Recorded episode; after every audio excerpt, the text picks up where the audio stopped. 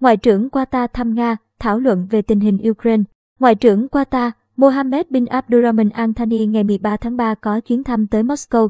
Nga và có cuộc hội đàm với người đồng cấp nước chủ nhà Sergei Lavrov. Theo Bộ Ngoại giao Qatar, chuyến thăm diễn ra ở một thời điểm khó khăn do thế giới leo thang căng thẳng liên quan đến tình hình Ukraine. Trong cuộc hội đàm, hai ngoại trưởng đã thảo luận về những diễn biến chiến sự mới nhất tại Ukraine, cũng như các tiến triển ngoại giao giữa các bên để giải quyết tình hình. Bộ Ngoại giao Qatar khẳng định, giải pháp hòa bình là cách duy nhất để giải quyết vấn đề Ukraine hiện nay.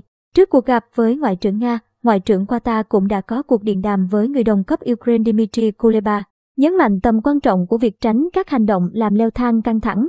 Cũng liên quan đến các nỗ lực hòa giải với Nga, cố vấn của Tổng thống Ukraine Mikhail Podolyak ngày 13 tháng 3 cho biết, nước này đang duy trì liên hệ với cả Israel và Thổ Nhĩ Kỳ, với kỳ vọng hai quốc gia này có thể đứng ra làm trung gian thậm chí là tổ chức một cuộc gặp thượng đỉnh Nga-Ukraine trong thời gian tới.